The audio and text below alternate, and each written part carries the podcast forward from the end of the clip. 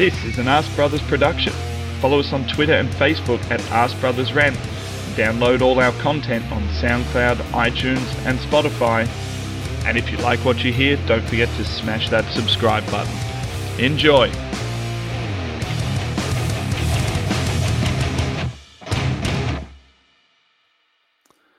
Welcome. I think I fucked something up there. I like pressed shit. I was like singing into the microphone and nothing was happening. I was trying to do like Batman. I was trying to do a Batman intro, and then I realized I hadn't put myself in the room. And anyway, no one missed anything. No one missed anything as far as uh, as far as uh, you know. It makes a my- change, man. Makes my a change. standard my standard Ask Pros intro. Um, what's going on, dudes? Welcome to this. It's like an Ask Pros extra of some description. We're kind of we had some shit to say, so we thought, well, let's just kind of get together on a podcast and say it. We've sort of been been chatting over Facebook groups and and stuff like that. So anyway, we're all here. We're all in the room. We're waiting on Scunny Mike. I'm joined, as always, by Dan Potsy. How are you? I'm good, thank you, Max, mate. This has been a while, and I'm looking forward to chatting to you two lads and Scunny, of course, when he jumps on. Yeah, we don't have a lot of structure today, so we'll. Uh, I mean, not that we ever have any fucking Standard, isn't it? Yeah. structure anyway, and uh, and rage a lot. Matty Riz, what's going on, bruv? I'm good. About um five vodkas deep, so I'm ready to go, bruv. It's like half half seven here. I just got off um, Cannon Fodder TV. If anyone wants to sort of go and catch up with them on YouTube, good little bit of debate about where Arsenal's at. And uh, you know, as hard as we try at the moment, guys, as hard as we try, it's uh it's difficult not to have these conversations about Arsenal that are shrouded in a bit of negativity. Uh, the state of the club, the state of the squad, the realizations of where we are, even to an extent. I mean, and I'll, I'll kind of start you off with this one, Dan. I'll put it to you. Even to an extent, watching, getting so much joy watching the kids run out against Pompey didn't fill me full of joy for Arsenal. It made me feel like, have we fallen so far that the only thing I've got to look forward to, the only thing I've got to lean on, is watching our kids run around and put in a bit of effort. How uh, talk, talk me through your emotions at the Yeah. moment, Dan. Talk Just- me through about what you feel. If you're feeling the same that I'm feeling at the moment, where you know the game's coming up against West Ham, and my desire to get up in the morning and watch football at the moment has never been lower. Hmm. Yeah, man, it's it's hard times, man. It really is, and I think that the main thing for me and what you've just said there is that the young players are the only positive this season that we can even have. And this is what makes me laugh: is that I've spoken to Manny a lot about this, and this is kind of why we wanted to come on here. Was the pure fact that we both said that we're done with this team. We're not done with Arsenal. We're done with this team. And the reason we're done with this team is it lets us down, and it's let us down with four separate managers now. So you can't say that it's just us and Wenger, Unai Emery, Freddie Ljungberg, and Arteta. As much as they're to blame in their each individual way, this team has let us down. They're mentally, they're weak, they suck, and it's still the same players. So we look at Portsmouth the other night, and some of the youngsters that are giving their all, I can't be slating them. I'm still slating the same players that are messing up, and it's the same with Olympiacos when we went out. They're the same players that have been messing up for season after season after season. You look at Mesut Ozil, so shit on against Olympiacos. You look at Luiz, you look at Sokratis when he come on, you look at Granit Xhaka. But then the Arsenal fans are so dumb that all they want to blame is Leno, who's been very consistent for us this season, and Aubameyang for missing it at the end. Now, as much as I don't want to say that they were superb and that it wasn't their fault and they can't take any of the blame, I'm not looking at those dudes. I'm looking at the same fuckers that have been there every season messing up, like Granit Xhaka. What's he doing at the back, dicking around with it? David Luiz and Sokratis, they're both staring at the ball. They're both looking at the man. The first goal was as bad as the second. David Luiz has left the guy in the middle. So I'm looking at these senior players and I'm done with them now. And when it looks at the fans and how stupid some of them are, they're blaming the likes of Aubameyang, who we apparently statistically would be 17th in the league without. This is just madness for me. So, like you, Max, I'm finding it very, very hard to stay positive at the moment. And we've got to the stage probably around November, December, where some of us tapped out in the season. I know Manny was one of those, but we were trying to find some optimism from somewhere. And when we got Arteta, we thought maybe we can start pushing forward now. Season can still be written off, but we're still fucking up. These players are still messing up. Now, I kind of disagreed with Manny on a couple of things just for the pure fact the other day that I'm not going to blame Arteta purely I think that this team now need to look at themselves and just accept. We need to accept that we are fucking nowhere near good enough. This team are not good enough to get us into Champions League football. Yep. I mean the harsh realities, Dan. The, the, the harsh realities, and I think the harsh the harsh reality that you touch on that I think so many people have have kind of skipped over. Right? It's three managers now for most of these players, almost all of these players, three managers. So three managers have been let down. And as Arsenal fans, we go and we point both barrels at the gun. We go straight away and we say it's on the manager, it's on the coach, it's on the system. Yep. It's not. It's on the players. It's on the squad, right?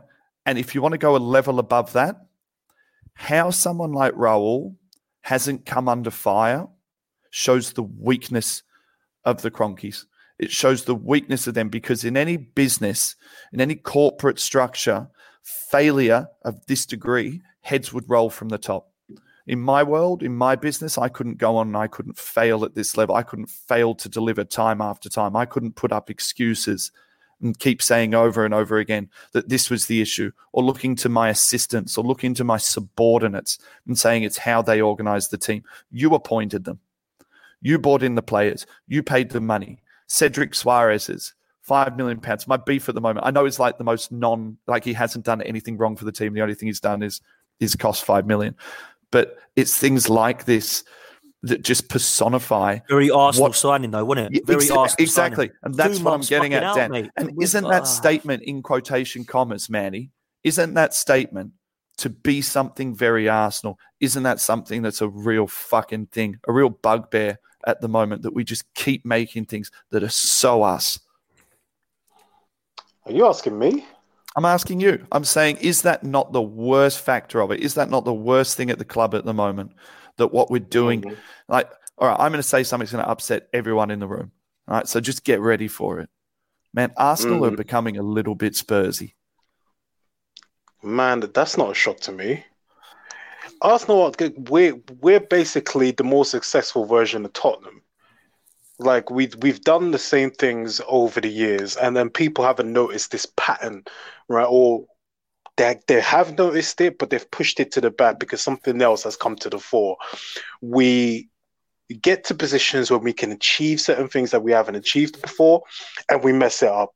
We get into positions where like Olympiacos the other night, just like Monaco the the year you know with when Giroud and that miss and whatnot, we get into positions where we are on the cusp of something, and then that Arsenal kicks in, the weakness, the the um the inability to hold on to leads, the inability to show a little bit of metal and a little bit of mental strength to get over the line. That's been us since we moved to the Emirates if you look at it right over the years, when we beat Leicester, right, the year that they won the league, if you look at the table, then that was our way back into the title race. Then what did we do? Then you go back to the Eduardo injury. Then you go back to the, then you go forward, sorry, to the semi final against United.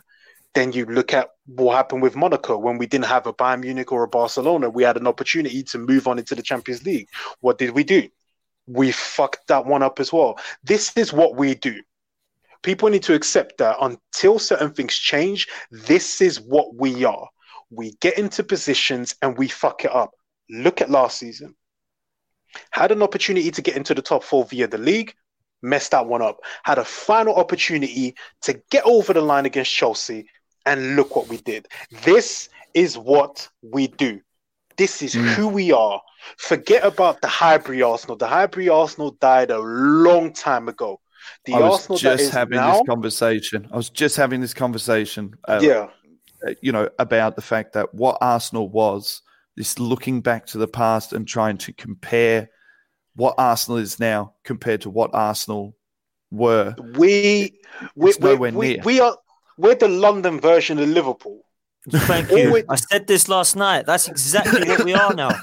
We that are the London exactly version of Liverpool, and we're supposed to be laughing at Liverpool. We're laughing at Liverpool. The, Why? Oh, hold on, hold on, hold on, Potts. We're going to get to that. We're going to get. But trust me, we're going to unpack we're, that one. We're going to get. We're going to get to that. But all the things that we used to laugh at uh, Liverpool fans about them always looking to the past and the 80s and the 70s when they were all conquering and dominated and winning leagues and winning Champions Leagues. We are that now, because what have we got to look back on that is remotely that is remotely, you know, that you can look back on with with pride. It's things back in 2004 and 2005 and 6. That's the only thing you can look back on with uh, any pride whatsoever. There's, there's FA, there's FA Cups in there that I can I don't look back on. There's, there's, good, they're good days out. Look, you can be an FA Cup lover and FA Cup hater, Manny. It's still a cup. It's still a trophy. There's Listen, only four of them. Only four of them available per year. Only, only four of them available. Of them. But Max, we've done that before. No, do I know. Do you know, know. what I mean? We, we've done pussy. it before. It's not new it, pussy. It's, it's, it's, it's really just, going and, just going and dipping an old pussy that we've had before. We want new pussy. Exactly. It, we want that it's top doing the same things that we've done. League pussy. We want that. mm. it's, mm. it's doing what we've done before. Okay, Tastes winning like FA chocolates. Cups. What was it? what was it? Did, did we win two FA Cups in a row, or was it three? I think it might have been two. Was it two, two or was it uh, three? It was four. It, it was, was three FA Cups in four. Three FA Cups in four years, wasn't it? Three FA Cups in four years. That's great. That's wonderful. That is, you know, but it's not something that people haven't seen before. If you go back over the years, I'm pretty sure Trev has seen us win two, you know, three FA Cups in four years. Maybe I don't know, but it's not anything new. We've won the FA Cup before. We haven't seen Arsenal do anything new since 2004. So please tell me what is there to celebrate? What's there to be happy about? What's there to bring to the table when you're having banter with Liverpool fans or even Chelsea fans? What can you bring to the table that says, all right, this is a poker table. Chelsea bring Champions League, Europa League, um, um, Premier League titles, and Liverpool bring two Champions League titles. What do we bring to the table? Three FA Cups. Tell me if that matches up, or if you're not the first person off the table.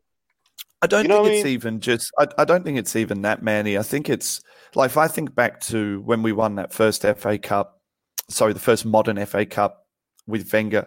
I remember Toby making a statement that at the time, I think it's lucky that we weren't podcasting at the time because I think you know Arsenal Twitter would have blown up. But at the time, Toby said something along the lines of, "This is the worst thing that could happen to the club because it's papered over cracks." and it's given them a false idea of that you know, somehow this club is in a massive, massive decline. You know, Ooh, it also Max, it, Max, hold, Max, hold on, just, just one second. So, so, sorry to interrupt you, bro. I'm, I'm, I'm going completely off topic. Can we all say a fucking congratulations to Toby, who just had a beautiful baby boy? Him and his wife had a beautiful baby boy. Him yeah, and his, preach you know, man, preach it. Beautiful baby boy. Congratulations to him. I bet he's got loads of fucking sleepless nights at the minute. But congratulations to him, his wife, and his first son Hugo. We're happy with his little brother. Man, it's a beautiful thing. And he's yeah, named him. he's named him Jack, Super Jack, Super Jackie Ware. Super man, Jackie congratulations to him, Max. I know you're happy about having a new nephew around the place, man. So I don't really give two. I don't really give two fucks to be honest. Right now, it's oh, it's oh, well, a ball. Right now, it's a ball of nothing. Uh, it doesn't have a face. Well, and the you. funniest thing is, man, it came out very, very dark skinned. So Toby sent me a message, and I was like. I was like, fucking hell, mate. Manny's been to town and sorted your wife out. no, I didn't. Leave me alone. It I've has, never been to has, Australia. It has since lightened. it has since lightened in complexion and has gone back to being Caucasian. But there were some fears there for a while.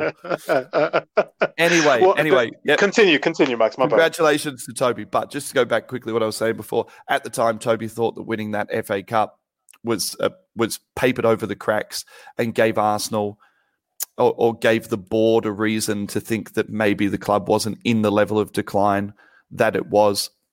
You know, um, even if you go back through the other FA Cups, yes, they're great days out, and I love an FA Cup and I love an FA Cup run. You know, and and I love going into an FA Cup final against a team like Chelsea and and winning against a team like Chelsea. But you know, there's I don't know, as time goes on, I wonder if as time goes on, I wonder if you would prefer at the moment to be challenging, at least challenging around the top over winning a League Cup or winning an FA Cup. It's a it's an interesting concept. I know it kind of gets thrown around a lot. Some people really love it. Some people don't love the FA Cup. Some people sit on the fence. Damn, right now, if I was to say to you, let's say this season hasn't happened, or let's project into next season. Let's project into next season. Would you prefer a nice long cup run, finishing sixth and not really challenging around the top four? Would you rather to be in and around that top three, top four area, challenging for the season, being competitive, being proud of your team throughout the year, enjoying watching all the games throughout the year, no FA Cup run and no Europa? Mate, it's all about challenging. It's all about top four, and we've we have fallen. Have we fallen so far? as the title of this, and I think it's good because that is exactly what it is. People are happy with a cup run, but I don't think there's many out there now that would tell you that they would not want to be challenging second, third, or fourth within kind of six, seven points of the title. And it's interesting for me because you bring up what Toby said about the FA Cup. I guess you mean the FA Cup against Hull under Wenger, is mm. that right? Hull City, yeah. right? So that season was the season I said that I wanted him to go. Okay, I wanted him to say, "Yep, yeah, I've won my final kind of piece of silverware, and now I've won something. Everyone can shut up. Let me go, and it's all good." Jurgen Klopp and Pep Guardiola were available and were happy to come to Arsenal, right? So let me ask you this: If we would have got a Pep Guardiola or a Jurgen Klopp, would we still be in this situation? Because I don't feel that we've already said there's four managers that have all tried and failed with this team. What would be the difference between a Jurgen Klopp and a Pep Guardiola, other than the obvious? Same, same board, Dan. Would it's it be the, the same, same, Exactly. It's so we're the same we, board, Dan. It's the same board making it's the, the same, same, bad recruitment. Decisions. It's the same yep. idiots recruiting these twats like Xhaka. Would we have had a Xhaka and a Mustafi under Klopp? Yeah, we probably would have.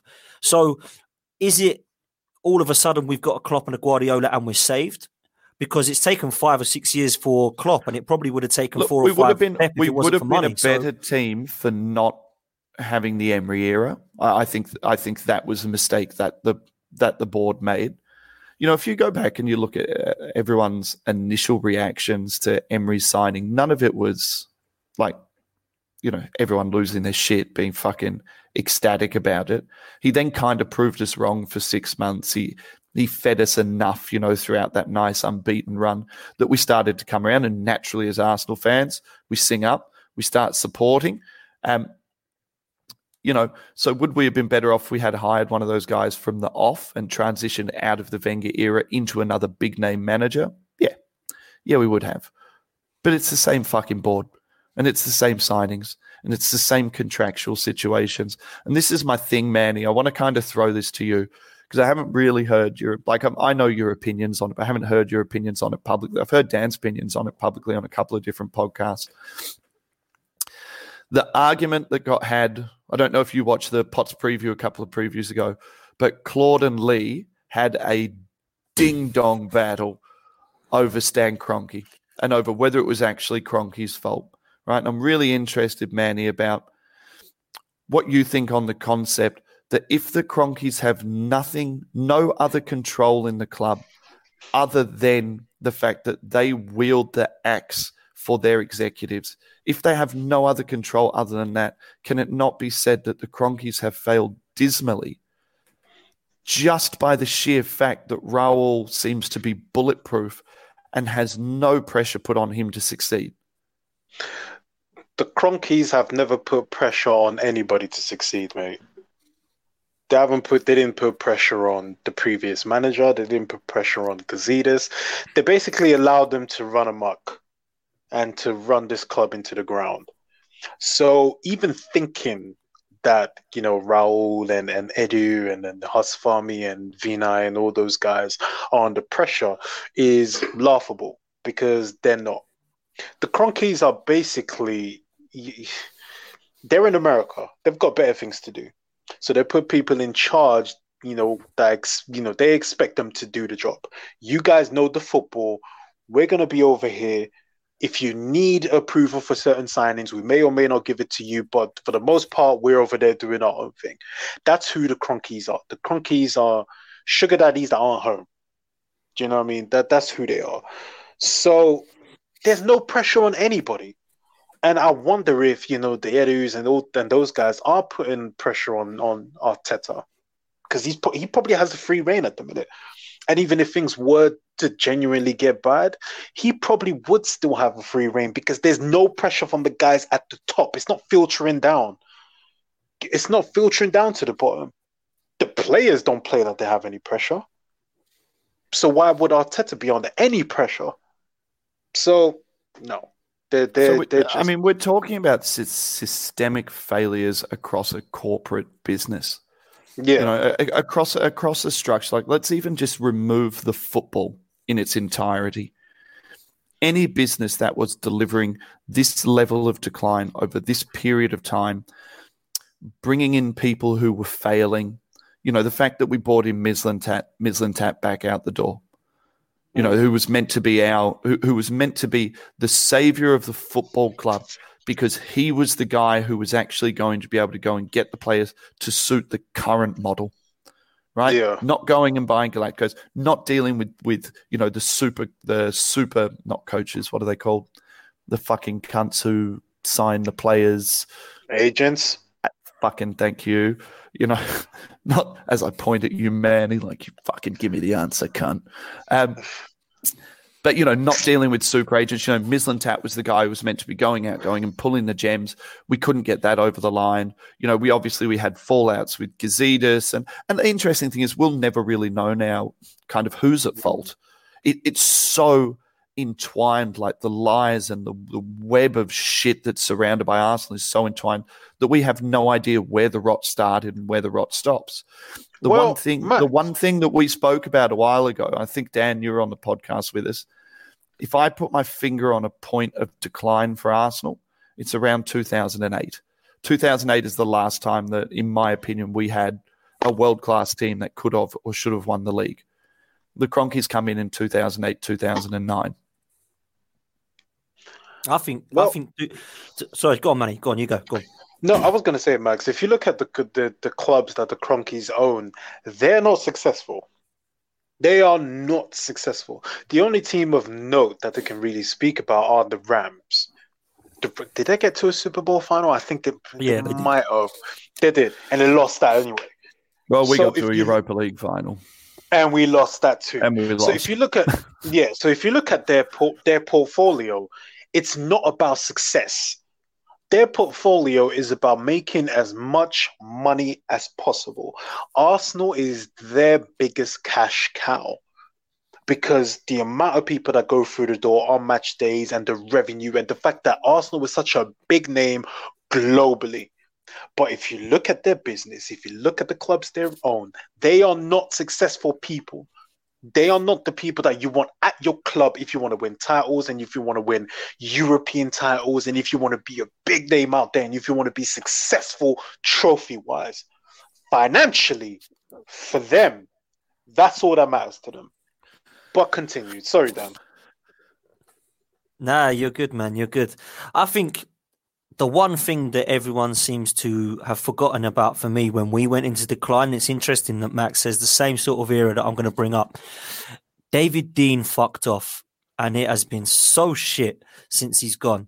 Now, that wasn't just because he was Arsene Wenger's right hand man, it was because he was Arsenal's legend, so to speak. He had been there, he'd seen it all, he'd done it all. He was he cared so much. And for him to then be basically forced out the door to say, Look, man, your time's up, we're going to be going to a new level. And him saying, Well, I can't get on the back of this and can't stick by you when watch this team go into decline, which I think it will, said a lot to me. And that was worrying. And everyone sort of said, Oh, you know, Dein, we're moving forward We're without David Dein now. Arsene Wenger was never the same manager since he'd gone.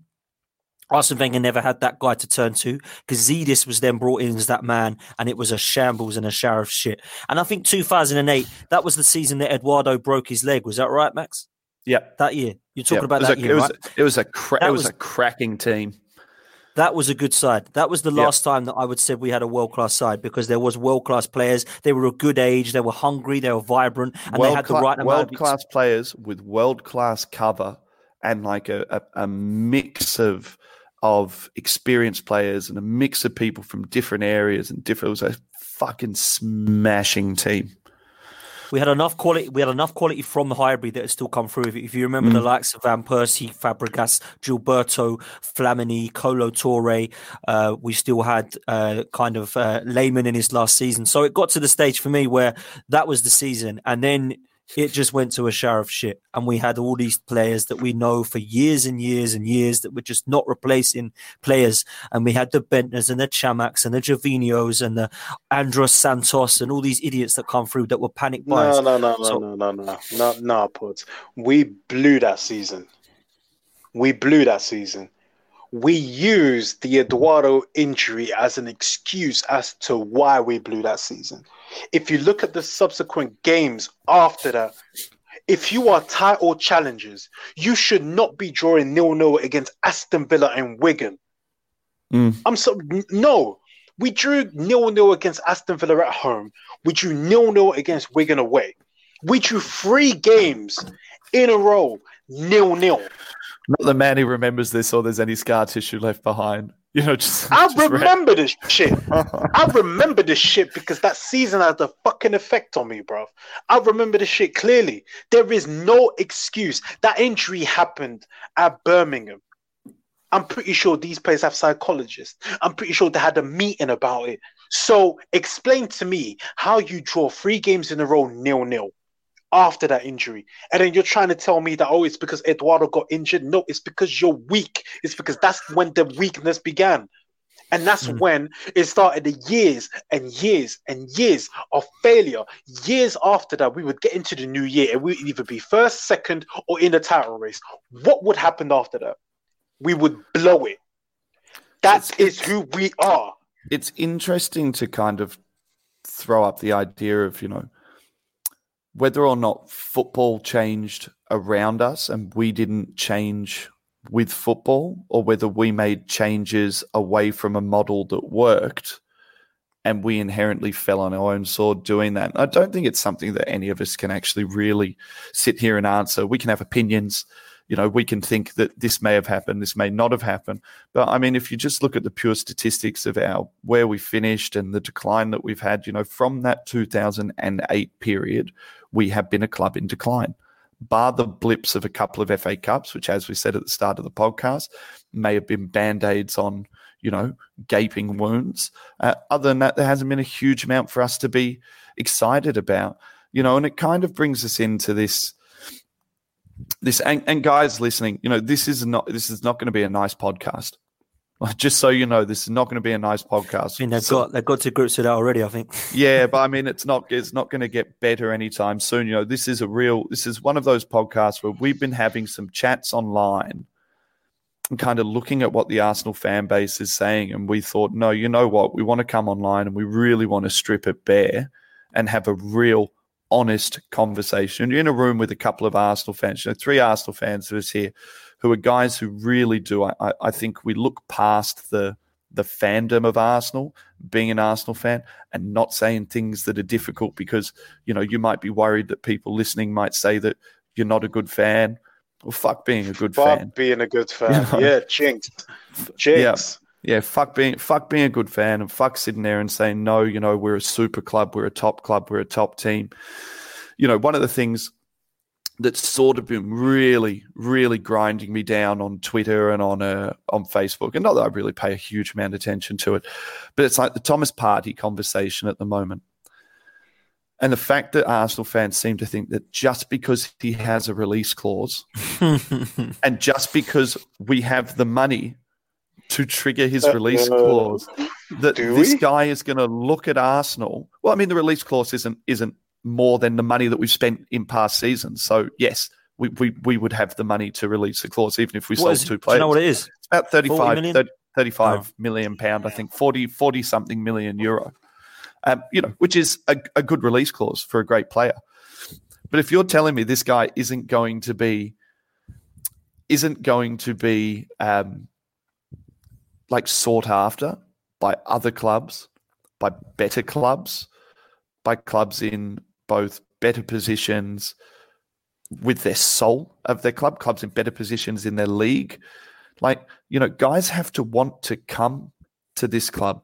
And I think there's an element of I think it's an interesting one for you to cover off, Dan, because I'm not sure how you feel about it. I think you kind of you tread both sides of the path here, but you know the prestige of Arsenal. How far is that prestige of Arsenal diminishing? You know, is a Thomas Partey going to sit there and going to look at Arsenal and Arsenal next season? Let's say it doesn't have Aubameyang. Let's say it doesn't have Lacazette. Is he going to look at an Arsenal and say, you know what? That's what I want to hitch my wagon to. Because Kevin Campbell said it on his podcast recently. It's a short career. It's a short, short career, and you have to make some good key decisions at key times. I can't see Arsenal being a, a smart decision or a key decision for Thomas Partey, not with the three years of rebuild that we're going to need to have. Yeah, there's two sides to it, like you say. Um, the first side is Arsenal are a huge club by the name. At the moment, we are not playing as a big club. So it's a really difficult situation because money comes into it as it does with every single player. I think that the ambition at the moment with players still does exist. I think people do still want to come to a club that will be successful. And somebody like Thomas Partey playing at Atletico Madrid, would that even be considered an upgrade for him? Leaving Atletico Madrid. He is at Atletico Madrid, right? Thomas yes, Partey. Yeah. yes, yeah, yeah, yeah. yeah. So would that be considered an upgrade, leaving Atletico Madrid and coming to Arsenal? It would not. Would it be considered an upgrade for Upamecano to leave Leipzig and come to Arsenal? No, it wouldn't. but, but, but you look at Arsenal as a club, the history of it, and you'd say, "Wow, yeah, let's go to Arsenal." At the moment, they're both in the Champions League. We could be out of Europe completely so it is worrying. It is well, exactly. Yeah, I think we are as well. Are you laughing because you disagree, Manny, or you were laughing because you agree? What? What? Go on. Are you laughing because if you weren't laughing, you might start crying? yeah. No, I'm no, I'm laughing because Leipzig because Leipzig at the minute is the is the more attractive destination. The only the only you know type of players that would really be interested in Arsenal is players like Pape Gueye from the from Le Havre. You know, no, no. Do you know? It's, it's not even. No, it's sorry, I'm laughing me. at Ryan's Ryan's comment there. like it's me being genuine, right? It's me being genuine because Arsenal is still a big name for certain French players in in Liga and Ligue 2, right? They think it's genuinely, you know, they look at it as there's been so many French players that have been there and been successful. Arsenal is still the big name. I can say that for sure. Mm. But to mm. somebody like Thomas Partey, I'd rather go to fucking Leipzig. What am I coming to Arsenal for? What to play yeah. with Xhaka and Mustafi? And to, and to play exactly, in the, and to play in the and to play in the library every week. Oh, but we should resign. But we should resign Mustafi because he's a top defender now. So anyone I'm gonna come right? on to that. I'm gonna come yeah, on to that. We'll get, okay, we'll okay, get cool. We'll get there. We'll get there. I'll, hold, Manny, I'll hold fire on that. Manny, yeah, it's go, go interesting. On, it's interesting what you're saying because I just said this on a on Cannon Fodder, which I was on just before. Um, Great where I said where I said if we're going to go buy people in the summer, I think Arsenal fans need to very, very heavily like moderate what they think we're going to bring in.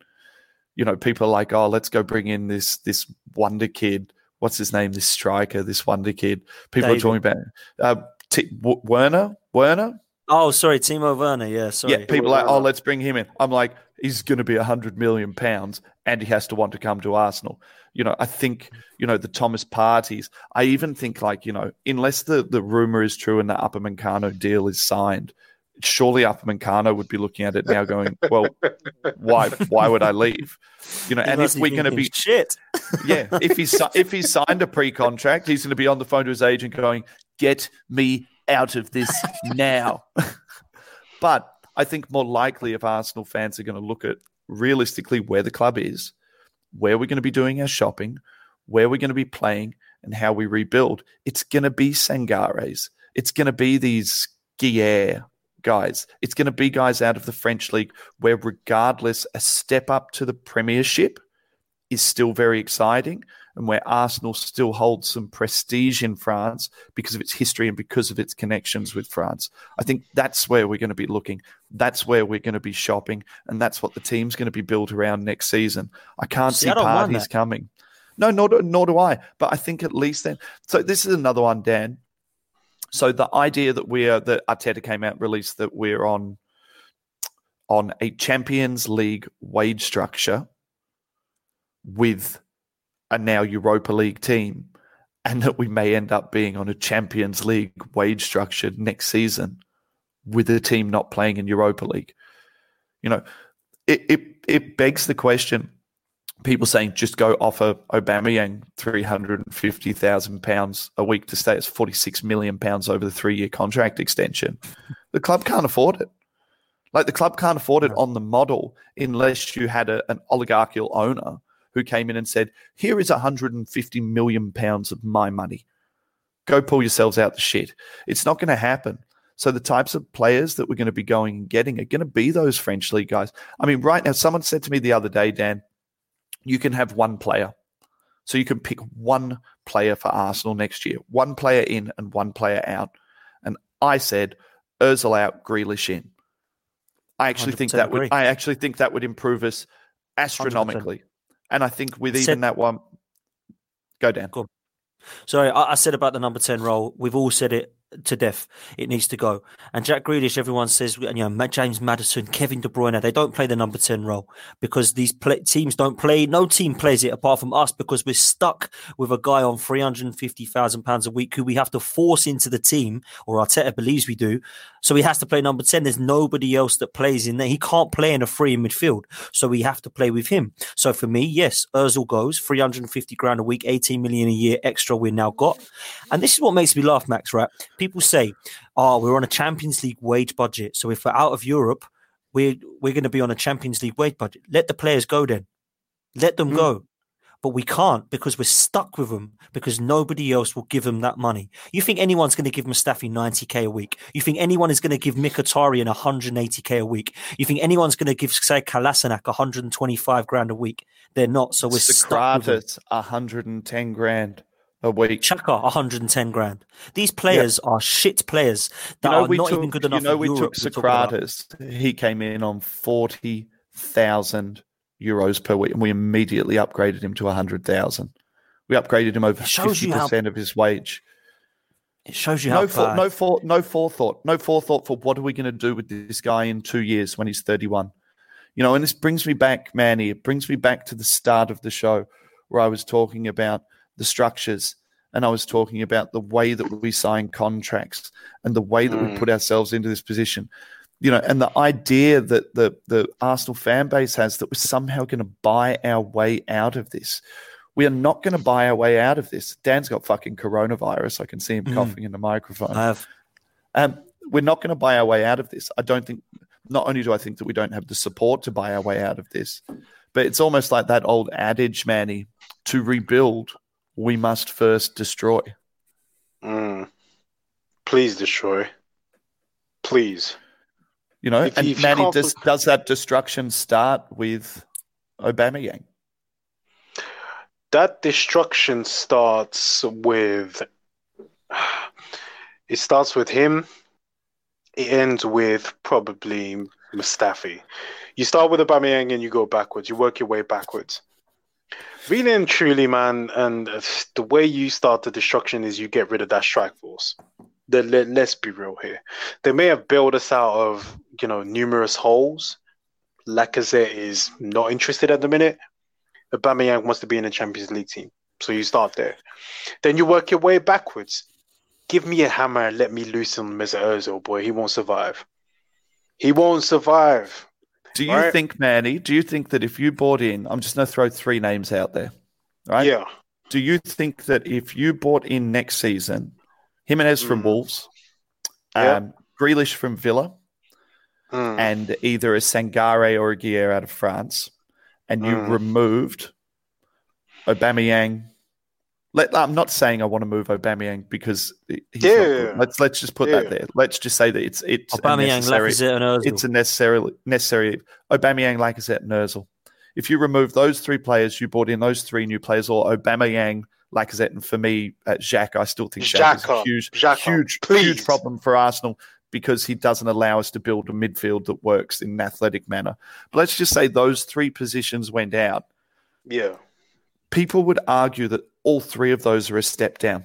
People would argue that Mesut Ozil is a better player than Jack Grealish, that Aubameyang is a better player than Jimenez that that Sangar that Xhaka is a, a better player than Sangare.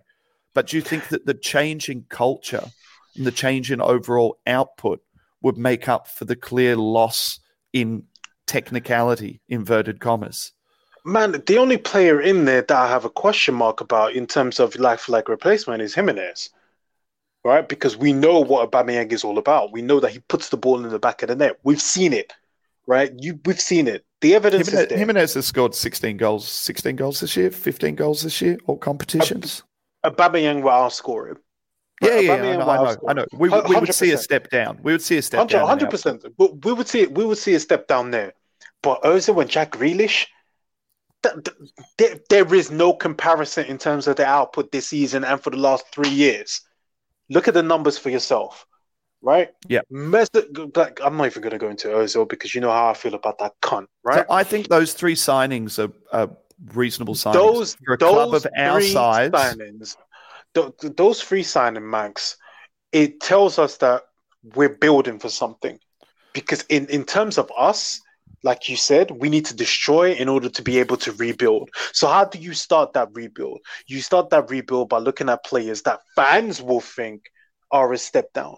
That's how you start that rebuild. But really and truly, when you look at two of those players, Sangare and Grealish, they are a step up. In Yeah. my opinion, that's just that's just my opinion. The only step down will be Aubameyang for Jimenez, but you you would be able to tell us that you know what we're on a step, we are you know going forward, and we're genuinely trying to rebuild.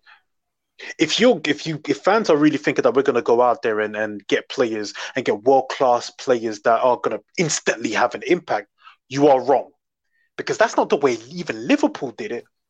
Go back and look how they No, did it. Liverpool they- have because hard working, hard running players. They built their team around hard work and then put little sprinkles of amazing around them.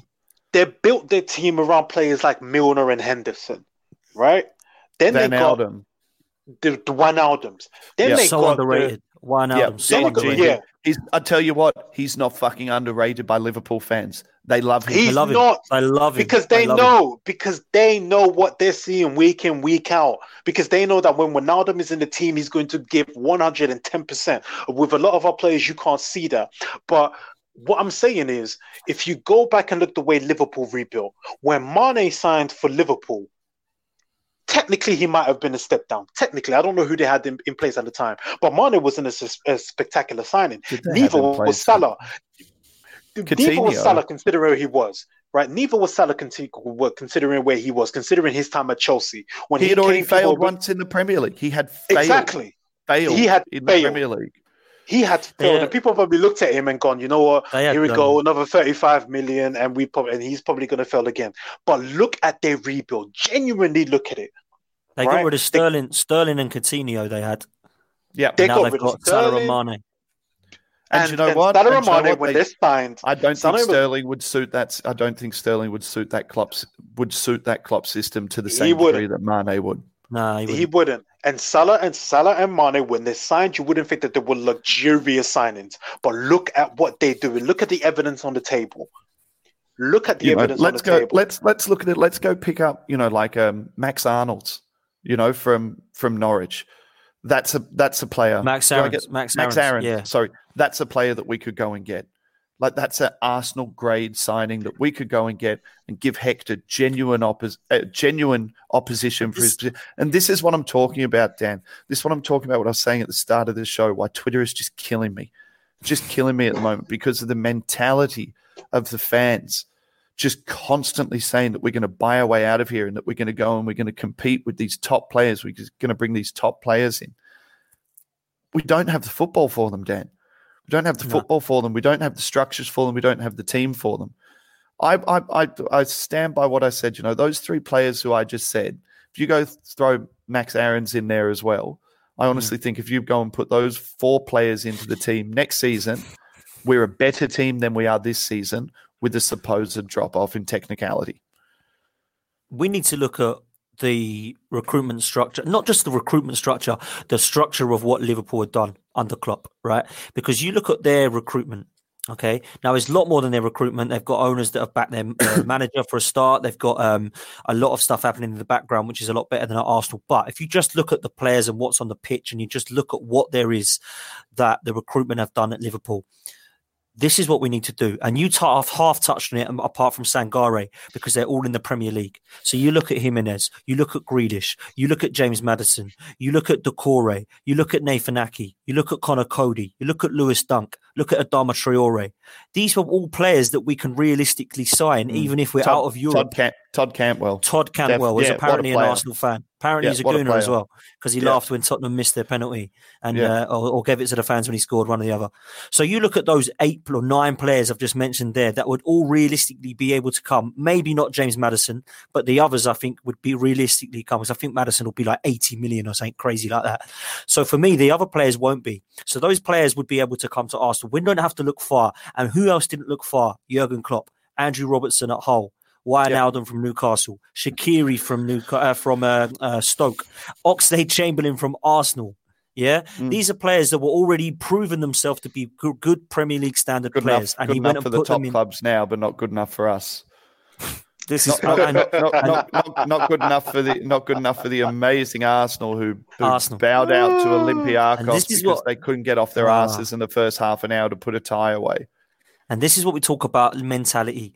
These team, this team is weak, and they and that's why those players you mentioned coming in, yeah, it might be a downgrade. But if Aubameyang goes, which I still think he will, the person I said that we should buy was Raul Jimenez ahead of Callum Wilson, Jamie Vardy, uh, uh, Danny Ings, players like that. Yeah, that people were saying, no, no, this is not me, Damien. This is what people have told me people told me on that podcast that Callum Wilson, Jamie Vardy, and uh, who else did I just say? Danny Ings would be better mm. options than Raul Jimenez. Man, what Jamie podca- Vardy rejected us. What podcast were you on, Dan? remind me um, not to um, watch it. Yeah, exactly. Don't, don't, don't, I'm not even going to promote it. So. Jamie, Jamie Vardy rejected us. He rejected us to stay at Leicester. I was outnumbered probably, on this. Come I was on. outnumbered on this podcast, mate. I was the only well, you're one not out, well, hold, hold, on, you're not outnumbered here, bruv. You're not outnumbered here because I'm a fan of Raul Jimenez and what he can bring to us. The type of yeah. football that we play, we need a Raul Jimenez, a big burly striker that can score goals and hold the ball up. We but don't have that right saying? now. Arsenal is a step up for Jimenez. Therefore, the, is it? The tran- yes, yeah, well, it's a step up in the size of the club. It, it would be a step up in his ability to accrue wages. You know, it's not like he's coming from a Champions League club. So, and this is kind of what I'm saying. You know, for Grealish coming to Arsenal from Villa is going to be a step up. These kids coming out of Norwich, it's going to be a step up. I just think there's a mentality change that needs to. You know what? I don't think it's going to happen. I, I think, uh, like I just don't see it happening, but it's what needs to happen. Take the mentality of Wolves. You, t- you take the mentality of Wolves. Look at Wolves now, right? They've played, I think this is their 48th game or something crazy already that they've played. Okay, that's an exaggeration, but they played a lot of football, right? They're still winning games of football. And the best front three, other than Liverpool's front three, in my opinion, is that Wolves front three. Jota, Jimenez, and Traore look so good playing together. Yeah, mm. it doesn't matter who plays or how they play together; they works because yeah, well, the mentality balanced. of the team is better. Pot, pots, pots. Go on, go on, they, they, they, they, they drew Olympiacos in the, in the Europa League. Watch them yeah. get through them. Watch them do what we couldn't do. Yep. Just watch it, and they're away to, Olympi- to Olympiacos in the first leg as well. They will go through for the simple fact you know that what? they won I it. I fucking hope they do. I fucking hope they, they won it. They won it right? They won it because they're putting, not entitled. I thought about putting a little bet on them to win the lot. I thought about Put it the other on. day. Yeah. Put a bet on. They will beat Olympiacos. Why? Because they won it. Because when Olympiacos go to Molineux, those players will be on it. They will understand the position that they're in. We have players right now that have never been in the position that we were in against Olympiacos last week. And look how the way they performed. Yep. But those Wolves players, the Neves of this world, the Jimenez, the Jotas, the Coadys, the what's that other dude's name? The, Holy, the Bolys, Doherty, Doherty, those guys, they will be up for it because they've never been in that position before. Yet our players, a lot of them who've never been in that position before, gave it away. Our fans won't. Our fans wouldn't put up with it. I'm telling you. When we don't bring in Parteys and we're not in for Werners and we're not in for you know all these Our fans are stupid names. All of our fans will be up in arms next season. They would be. I tell Our you fans what, are if, stupid. if we bought in, I'd say outside of Grealish, because I think our fan base recognizes that Grealish is a real talent. If you bought in that handful of guys who are saying into the club next year, and you let the handful of talent that we've said would leave the club, our fans would go fucking spare. They would say, "This is Arsenal. This is my club. We're a top club. You know, we need to be going after top players." Harsh truths. We're not a top club. We haven't been a top mm. club for well over a decade. Over a decade Yeah, easy- since we easily, easily. easily more since we were last a top club. You know, so guys, harsh truths, harsh words, and I think harsh truths that Arsenal fans need to hear. So I'm sure, as always, we'll get rinsed in the comments. We'll get rinsed in the comments by people, not the people in the room right now. And what people who are in the room? Stan the man, thank you for your comments. Rising 101, uh, Ryan McMurray, who's Big up, Ryan. Yep. Um, uh, who else we got in here? I think that's it.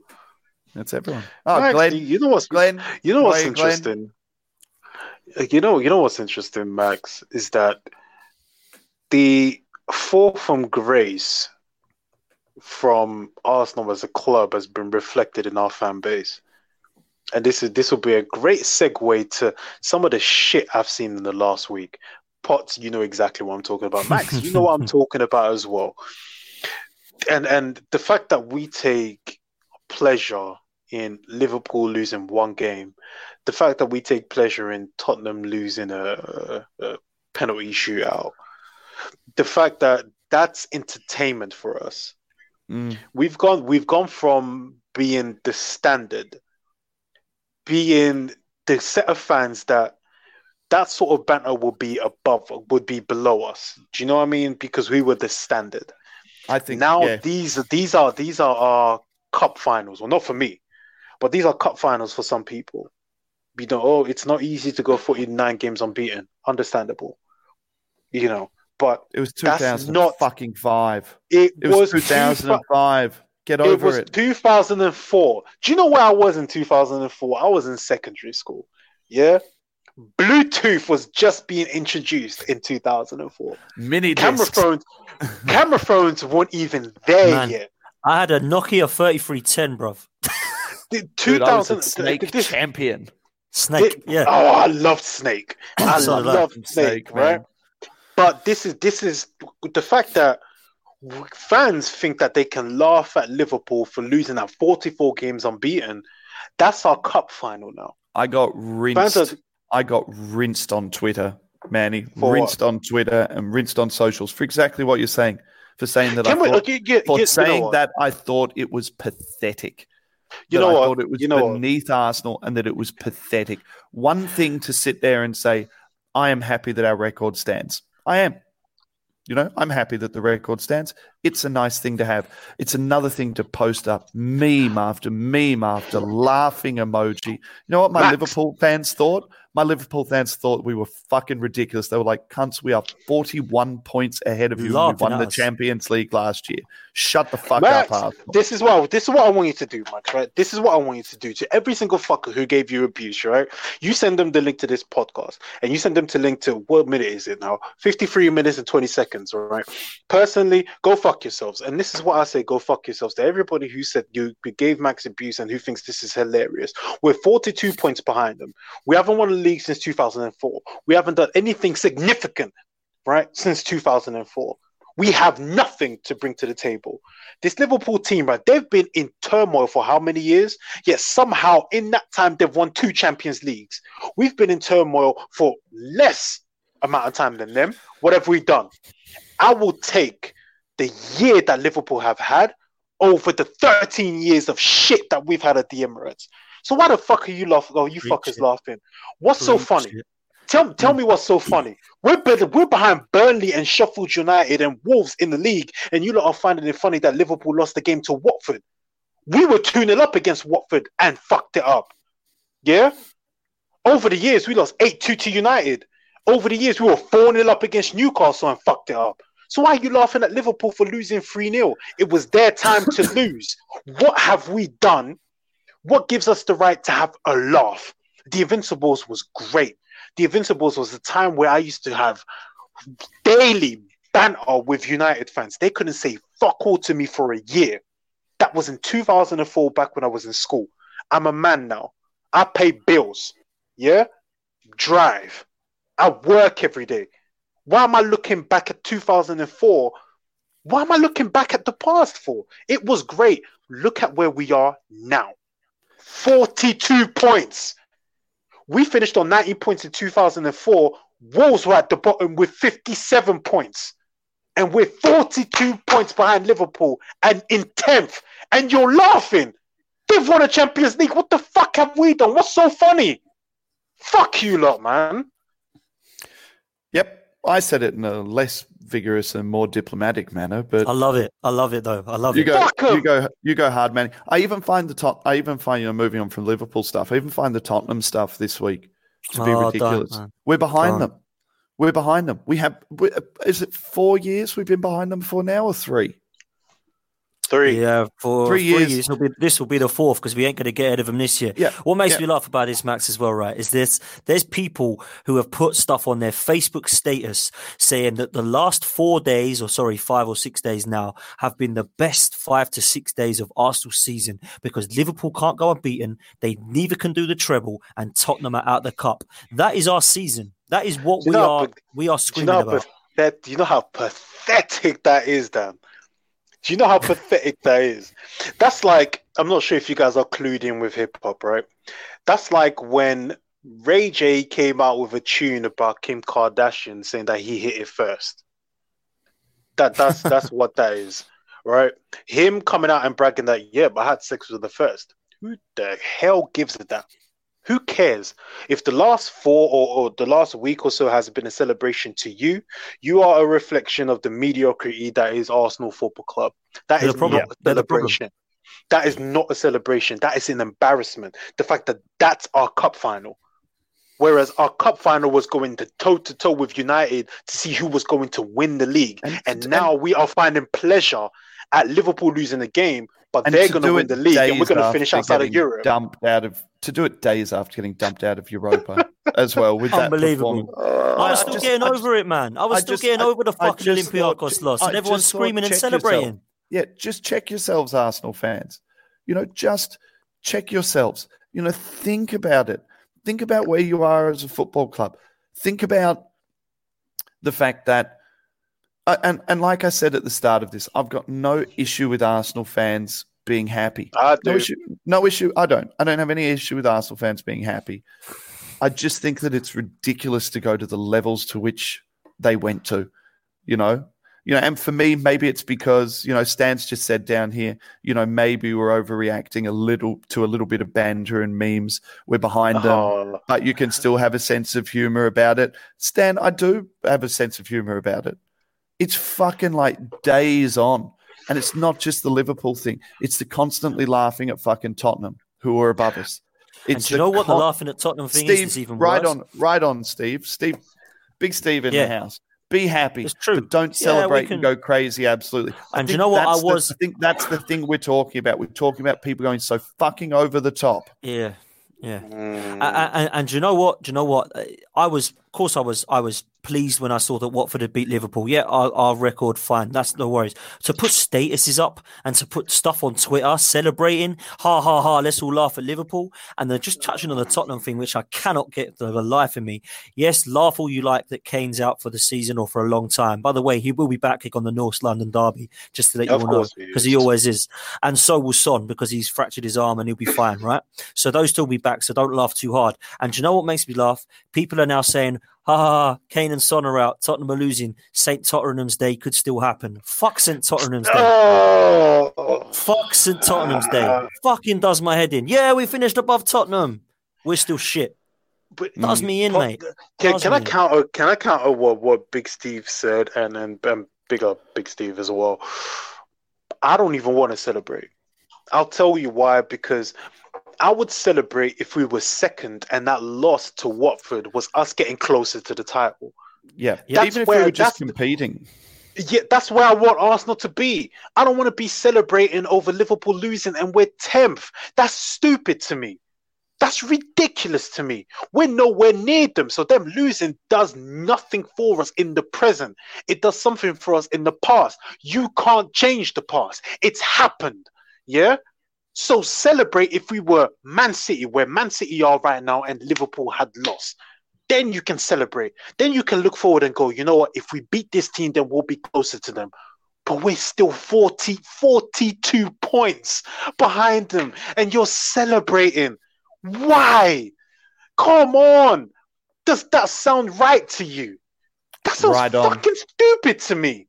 Right on. And right on, Steve. Four years ago, we laughed at Spurs for them being chuffed at finishing above us. We said how pathetic and sad it was. Now we're the same. Thank you, Steve. We Steve's, are Steve's got, the his, red Steve's got his big boy pants on. Also, Steve, the- I, owe, I owe Steve, I owe Steve two apologies. And, and I he didn't fucking respond to me on Twitter, Steve. But I owed you two apologies. Number one was where I said Eddie Nketiah was complete garbage and he'd never make it at Arsenal. And I did a little public retraction and I tagged you off in it and you didn't respond. And I also said that I thought Reiss Nelson was the worst player I'd ever seen for Arsenal. And I thought he was particularly good in the cup um, as well. So those are my little retractions to Steve because we oh, know that was Steve, the other. We know Steve loves the kids, loves them. Yeah. don't, don't go there again, man. Please don't. Do you know the, the other? Sorry, I missed one. The other reason that it's been the best six days is because we beat Portsmouth in the cup. That was the other one that someone Oh had put on my a status. Uh, you know, that's my that's God. where we're at. We kind of said at the start of the show, you know, isn't it a bit painful at the moment that the, the the part that we're getting the most pleasure out of is seeing a group of Arsenal kids running around. You know, we're back when we were meant to be backfilling our squad with these kids, and they were meant to be the support act, and we were meant to be developing them. Now we're going into it, and we're saying, "Hey, Saka, you're going to play six full ninety-four minutes in a row Oh, for us." You know, which was which was just just ridiculous for me. You know, we're going to Eddie, and we're saying, "Eddie, you're going to be ahead of a, a, a 54 million pound striker that we bought in before Aubameyang. We bought him in as the main man, you know. But now we're gonna we're gonna go to you. You know, we're But talking about Max- putting Martinelli back into the team. You know, it's the the the, the is the- trajectory of the football club is wild at the moment. And this is the thing, Max. If you said we're going to have a clear out, the players I'd be gutted about leaving would be the youngsters over the seniors. I'd be hmm. gutted if Saka left. I'd be annoyed if Martinelli left. I would even be annoyed if Guendouzi went. And yes, I would be annoyed and frustrated if Aubameyang went because I think it would be hard to replace him. But I would much rather see any of the others go. You can probably make an excuse for Kieran Tierney for the pure fact that he's been injured and it's been a bit of a harsh reality for the lad just with horrendous injuries he's had. But the others, I would not give a fuck about if they left. And I can honestly, hand on heart, say that. And it's frustrating. We've got three, you know, Martinelli, Saka, and Guendouzi. We're saying, please don't lose them. They're 18 and 19, aren't they? Come on, hmm. man. Crazy. well. Lovely, lovely Well- podcast. What what a lovely way to start the day for me to mm, have such a, a, a positive, a positive. po- But look, do you know what? I said this at the start of the show, and for people listening to this and thinking, "Fuck, these guys are negative," you know, they're not real fans. Fuck you, right? We're as real fans as anyone else. I think that we've just started to have some very, very real conversations about where the club's at, what the trajectory of the club is, and you know how you kind of how you kind of wrestle that back and how the board wrestles it back. Um, we are only five points off of of top four or top five. It's not uh, beyond the realms of possibility that we may be able to put together a run. I don't think it's possible because I don't think that these players have the mentality to put on a run like that. I've got a funny feeling they're going to put on a little bit of a run and just make us think that they could do it They'll And fuck then- it up. and then fuck it all up because that's They'll the, fuck it that- you know that's the that's the Arsenal way. And we've still got big games to play as well. Big games against big clubs to play. We've still got uh, we've still got City. We've still got Tottenham. We've got Leicester, don't we? We've got Wolves. You know, there's Mhm. plenty of there's plenty of banana skins for us there. And the funny thing with Arsenal this season is a lot of the times it's not those games I've gone into quite worried about because I think, oh well, you're going to come out and play, And I think Arsenal, when teams come out and play against us, we look much better. For me, when Arsenal look terrible, it's when teams are in low blocks and we don't have the technicality or the tempo or the incisive passing or the final third entry balls to actually break them down. But you look man, at the 11 man. games. Sorry, I'm like six vodkas and Rubicons deep. Like, if you if you want to be champions, if you want to be challengers, if you want to be you know recognized as a team that can go away and win a game one 0 and come away with it with the points, you have to beat the teams in low blocks. You, mm. you can't just go out there and, and beat the big teams. And for me, you say that we'll, we'll we can go on a run, sure. But when it'll come to April and a banana skin comes up, or a game where we're expected to win, like Brighton last season, we will fuck it up because this is the Arsenal way. And I look and Potts, I'm looking at you right now. My bad. I'm looking at you right now because I was telling you all season that this team is going to fuck up in the Europa League. This team is not built to win the Europa League. And deep down, I was hoping that that would be wrong. But mm. the chickens came home to roost. But just like they before always you knew do. it, though. But it happened before, it happened before I knew it. it. It happened yeah. before I knew it. That's why I was so pissed off. But this team, like Max said, they don't have the mentality when things get tight, when it's time to put together a 90 minutes where you just need to get over the line and the performance doesn't matter, they do not have it in them. Because mm. you have players like Ozil where the conditions have to be perfect in order for you to perform, and even when they're perfect, you still find a way to fuck it up. Yeah, we don't have we we don't have that sort of team. So for us at the moment, listen, you can go on a run if you want to, but if you will, if your eyes are opened and if you know who you're watching, you will know that they will fuck it up at some point, and then you won't be so pissed off about it. But Manny, do you think that the 11 games we've got left, the winnable ones that everyone's saying, are West Ham tomorrow at home, yeah, Villa away, mm-hmm. Norwich at home, Watford mm-hmm. at home, Southampton mm. away and Brighton away, right? They're the ones that people are saying we can win. We, I don't feel confident that we're going to win them. Not we will. Fu- we will feel more confident about beating. Away. I feel more confident about beating Leicester and Wolves. They'll be open but games. We will lose to Southampton, probably yep. draw a Villa and Brighton, drop points we'll against Brighton. Brighton. Yeah, that, yeah. That, that that that's that's just that's us. Yep, that's us. So you you take points away from those three games, and what have you got? You've got eighth place and maybe ninth. Yeah. Yep. So whatever, man. we we're not built for this. We are not built to go away to places like Molineux, to go away to places like Brighton and win one 0 and be like, you you know what? It's three points in the bag. Let's move on. We don't we're we're a team where we need to beat we need to beat Newcastle four 0 and we still find a way to beat to lose to Olympiacos. So mm-hmm. anyway, it is what it is, man.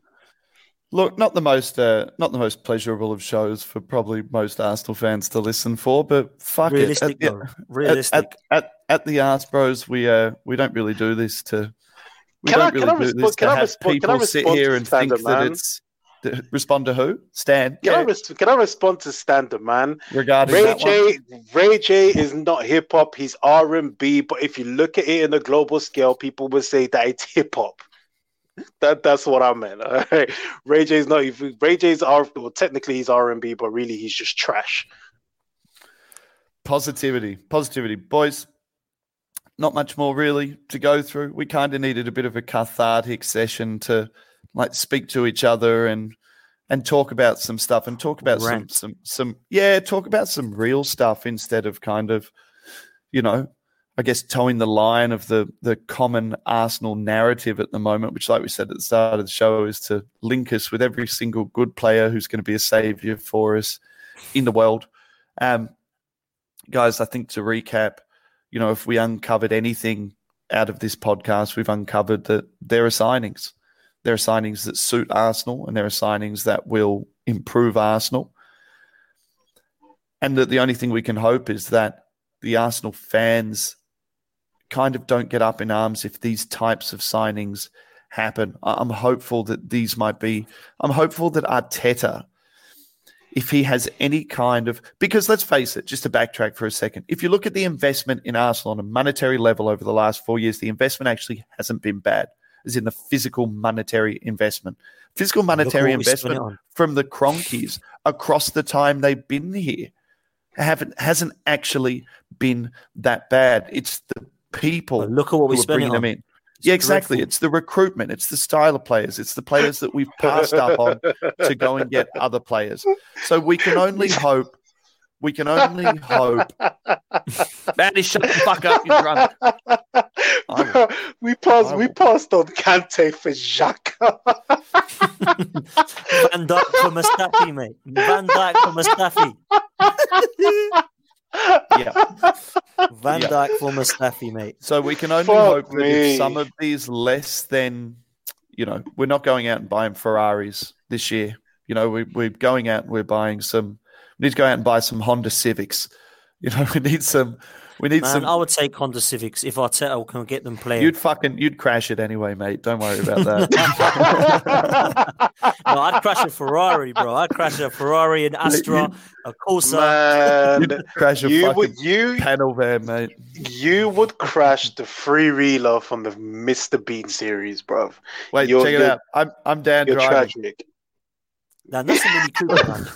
That's a Mini Cooper. No, man, I'm talking about. I'm talking about the free Oh, you're talking bro, about the blue, the blue one. The, yeah, the blue one. Yeah. Robin, Robin, Robin The blue Robin Reliant. I'm with you now, man. Yeah. I'd okay, crash, uh, what was the TV the program? Uh, for a uh, Brum. I'd crash Brum. Oh. you know, Brum. Remember Brum? That was a great, great program. I loved Brum that was always on before. Like I you always used to catch the back end of it because that was the time I used to get home from school. So yeah. anyway, anyway, boys, I think we're going to pull the. Uh, I think we're going to pull the parachute cord on this one because before we like before we descend into despair and Manny rounds the ten vodka mark. But uh, to those of you who stayed with us throughout it, seven deep, bro, seven I, deep. I, I tell you what, it looks like from our chat group that we're not necessarily alone in this kind of feeling. I think there's lots and lots of switched on Arsenal fans out there. I think there's lots of guys. I think generally the guys who listen to Arse Bros and tune into us most weeks have pretty realistic opinions and realistic views because if they're listening to us every week, then they're listening to realistic opinions and realistic views. So everyone in the chat box, everyone who's been listening to us, logging on, signing in, our numbers are really launching at the moment. It's good. We're getting up to some really, really nice numbers. Um, if any of you guys get a chance, go onto YouTube, subscribe. Uh, we're trying to build that little YouTube channel. We're getting lots and lots of views on Facebook, but the YouTube views are shit. So uh, jump on, subscribe. Dan Potsy, you can catch Dan on Same Old Arsenal podcast. You can catch Dan doing uh, his Potsy's previews, which he does every week, which I absolutely recommend. He brings in fans from other teams. You actually get to hear a little bit of both sides. Dan's little Twitter feeds there. He's at Dan Arsenal 87. Uh, if you want to follow Manny, you can't. He's a faceless fucking ghost. He's a myth. He's a genie in a lamp. Like when I visualize Manny, I visualize Will Smith in the new like remake of Aladdin. That's what I think. Uh, you know, yeah. Except you way, except way more stoned and way angrier. You know, Man, you could have you could have given me something better. You had to give me Will Smith in the genie in the Aladdin. Man, yeah. That's what I oh. gave you. Oh. That's what I gave you. You're ah. not hard enough to be like an Ice Cube. You're really more of a Will Smith kind of a rapper for me, Manny. See, see, when I punch you in the mouth, then you will be different. then you won't be talking shit. Uh, all right, guys, I'm pulling the pin. We'll catch you guys before, later. Before you do, once again, thanks for uh, sorry, um, congratulations once again to Toby for proving that his balls do work, unlike his brothers. Yep, my balls definitely are. Fucking can't. Big up, big up, Aussie, Aussie kiddies, man. Salute up. to you, bro. Big up. Super Jack, Super Jack, Super Jackie. Where? Good night. Cheers, Max. Cheers, Max.